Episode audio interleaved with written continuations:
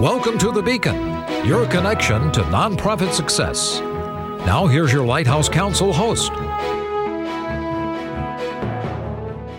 Hi, welcome to the Beacon Podcast, your connection to nonprofit success. I'm Jeff Jowdy, your host for this episode on estate planning and why nonprofits need to focus on estate planning and plan giving right now. Really honored to have joining me today Joe Chickey. Joe is Senior Vice President and Consulting Director for Sharpe, a firm that specializes in planned giving. And I will pause before I continue the introduction and share that Joe is a longtime friend and colleague who I've held in the highest esteem at, at several points along in your career, Joe. You are a, a star in our profession for your knowledge, your integrity, and your high standards. So just grateful for you for your friendship and all that you have done for our profession. Joe has worked for St. Jude Children's Research Hospital, the Rush Presbyterian Medical Center, and the University of Illinois. Joe served as the lead fundraiser for a $1.5 billion campaign at the University of Illinois and a $500 million campaign for a major Chicago hospital. And prior to joining Sharpe, Joe oversaw the Charitable Services Group for Regions Bank Middle Tennessee Division where he served philanthropic individuals, family foundations, and charities. He obtained his bachelor's degree from Rhodes College and his master's from the University of Illinois. He's the past president of the Middle Tennessee Planned Giving Council and the 50 Forward Endowment Board, and a former board member of the National Association of Charitable Gift Planners. Joe, thank you so much for joining us. My pleasure, Jeff. An honor to be with you and the folks at Lighthouse. You guys continue to do exceptional work, not only locally, but across the country, and, and honored to share a few thoughts today. Well, again, as we were talking before we go on the air, we were talking about some of our, our common friends, some icons in the profession, and and we, we count you among that category. So we're just thrilled. And this is really a, an interesting time here with the pandemic, and tragically, the death toll keeps rising. And people, especially elderly, older people, are continue to be isolated. And we see reports in the news, at least, that this is prompting people to update their estate plannings. And I guess, A, is this something that you're seeing? And what should the approach with the sensitivity of the pandemic and the death toll? Uh, how should a nonprofit approach this right now? And that's a great question, Jeff. You know, this is an unusual time, obviously, for everybody.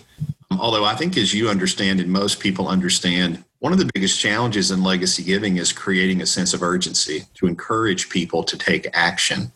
So I think we really have to see this as an opportunity. There, there's no question there are more people now accepting their mortality and, and concerned about it. So for that reason, they're being more proactive about meeting with their professionals and their estate planning attorneys and putting plans in motion.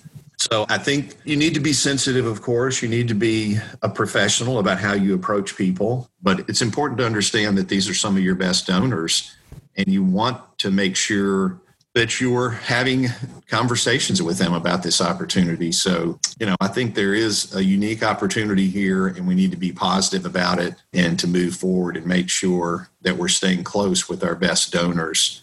So I know there's some reluctance from some people, but I think I've always been sort of a glass half full kind of guy. I think working with your best people, they still want to re- support you in any way they can, whether that's money today or money tomorrow.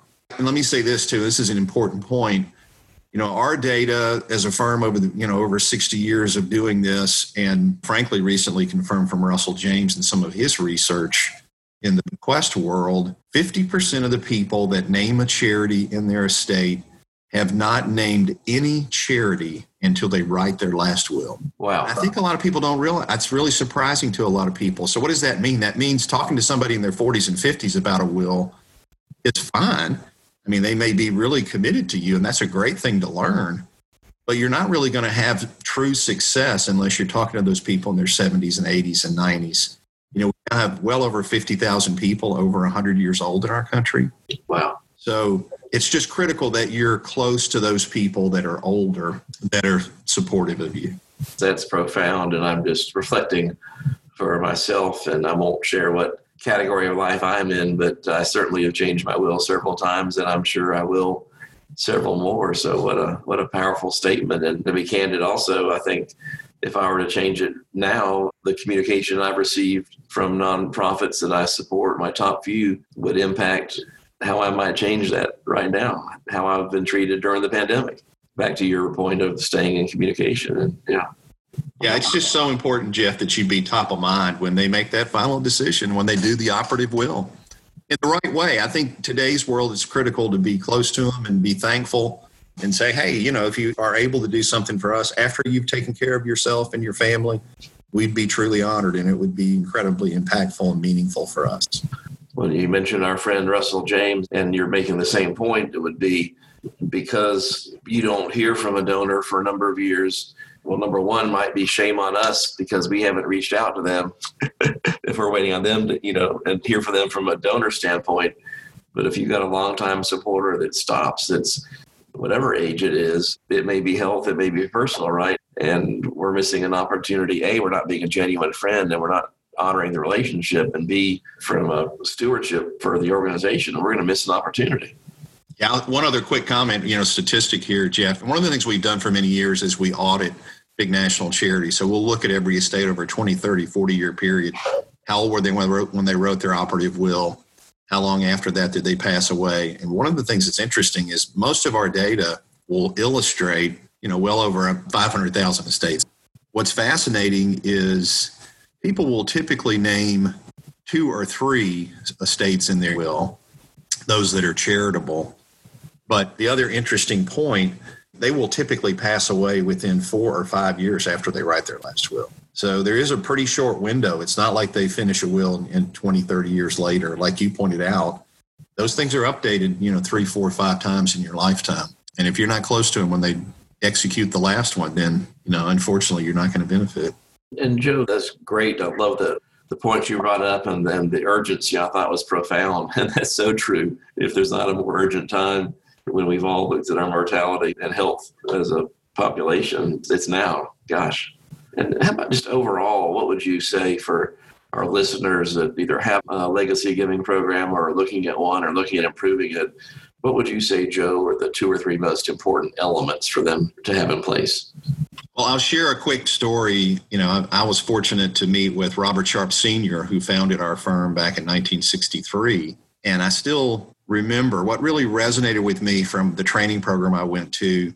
He talked about how when people are doing their their final will and their estate plans, who do they include? They include a spouse or children or grandchildren. It's predominantly family. And then maybe there's a charity that is so important to them that it's really just an extension of their family. You know, it's a simple message, but it's such a big deal if somebody names you, names your charity as a beneficiary. But his big message too was these people have now become part of your family. And the charity needs to treat them as a family member. And if you don't, then you won't benefit. So I think, you know, now is a perfect time to really thank those people that are your long term supporters, whether they've named you in their heritage society or their legacy society or not. You know who those long term supporters are.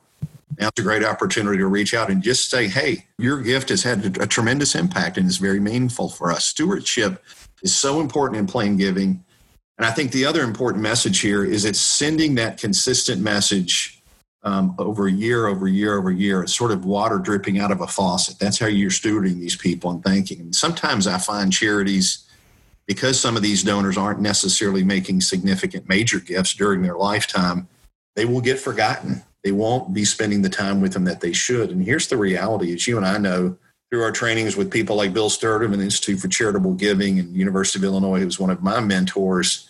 You know, one of the things he communicated so well when I worked for him was there, there are two reasons why people make gifts primarily. Number one is because they believe in the mission of the institution that you represent. And number two, because they're involved.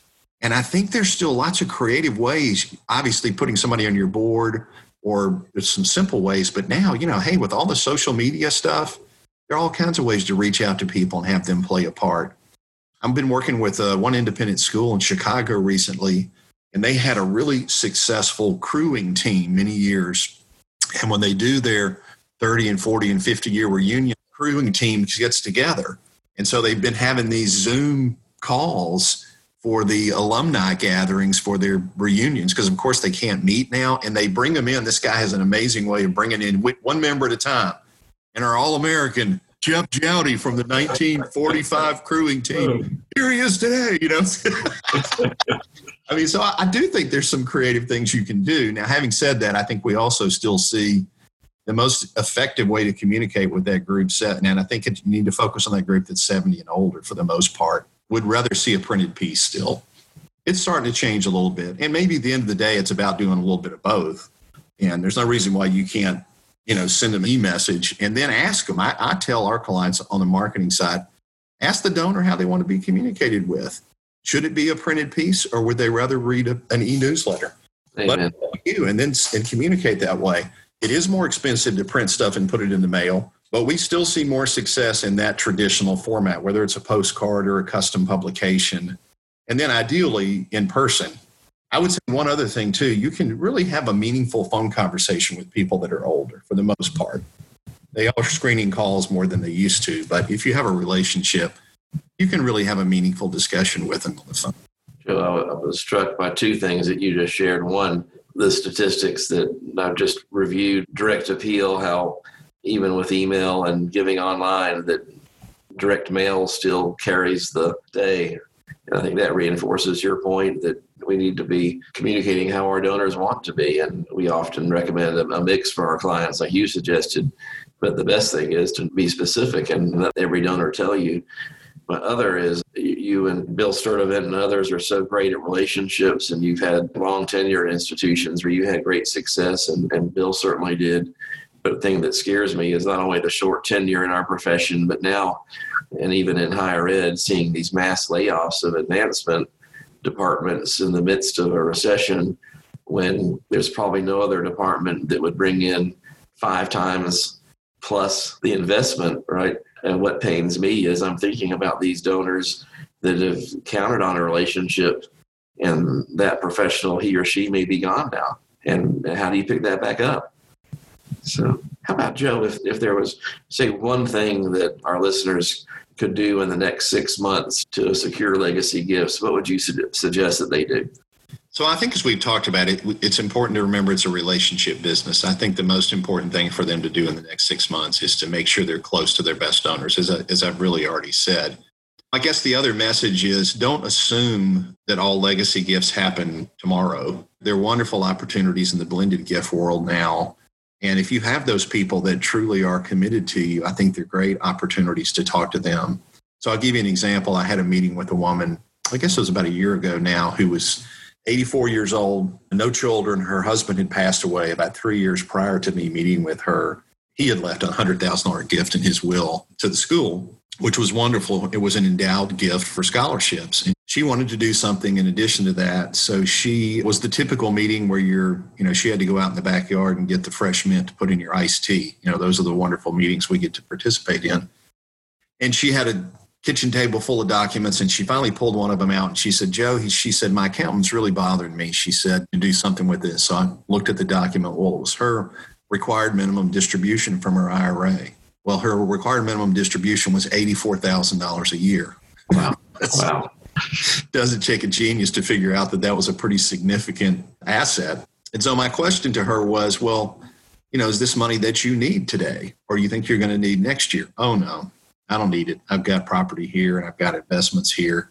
So I'm thinking I might add this to the endowment. I said, well, that would be incredibly generous. But I said, what if we were to take all this $84,000 and provide scholarships for kids this fall? Think of what the impact would be she paused for a minute. She says, Wow, you know, that's a wonderful idea. I think I could do that. Well, to make a long story short, she's now the next year, she this last earlier this year, she called and said, Well, you know, what is the maximum I can take out of my IRA to help those kids? She got it. The school, of course, invited her to come meet all the students. She's like adopted all these kids now. And then we had a conversation with her and said, you know, we we want to make sure this continues long term. Would you consider naming the school as the beneficiary of your retirement plan so that we can fully endow this scholarship so these kids get money every year, which she's now agreed to do. So I think it's a simple but perfect blended gift where she gives the money every year and then she gives it when she passes away. So it's not complicated. And I think they're wonderful opportunities. And that same thing could be done with donor advised funds. if you've got somebody giving every year, have them name you as, as a percentage beneficiary of the donor advised fund. You know, there's some wonderful win win opportunities, I think, and there are plenty of people that are capable of doing that. I would say this there's been a lot of noise about how people don't have the money they used to. There's a concern. And that's certainly true for many, but there is a, a component too. If we look at the markets, they, even though they dropped 30%, for the most part, they've come back. I would argue there are a lot of people that now have made money for this calendar year from an investment standpoint. So, gifts from donor advised funds and, and even gifts from retirement plans, I think there's still going to be a number of people that can do that. And I think you should promote them. Awesome. Joe, as always, provided great insight. I always enjoy our conversations and I always learn a lot. So we're just delighted that you're our guest today. And to our listeners, if you need a, a go to resource on legacy giving, Joe, it should be at the top of your list. You can follow the Sharpe Group on Twitter at Sharpe, S H A R P E group, and by visiting sharpe.net. We are just honored to have you. Appreciate our longstanding friendship and all that you do for our profession. And, and I hope that our listeners that have any questions will reach out to Joe at the Sharpe Group. Thank you again to our listeners and to Joe for this episode of the Beacon Podcast, your connection to nonprofit success. Thanks for listening to The Beacon, your connection to nonprofit success. Tune in every week for nonprofit topics with special guest interviews.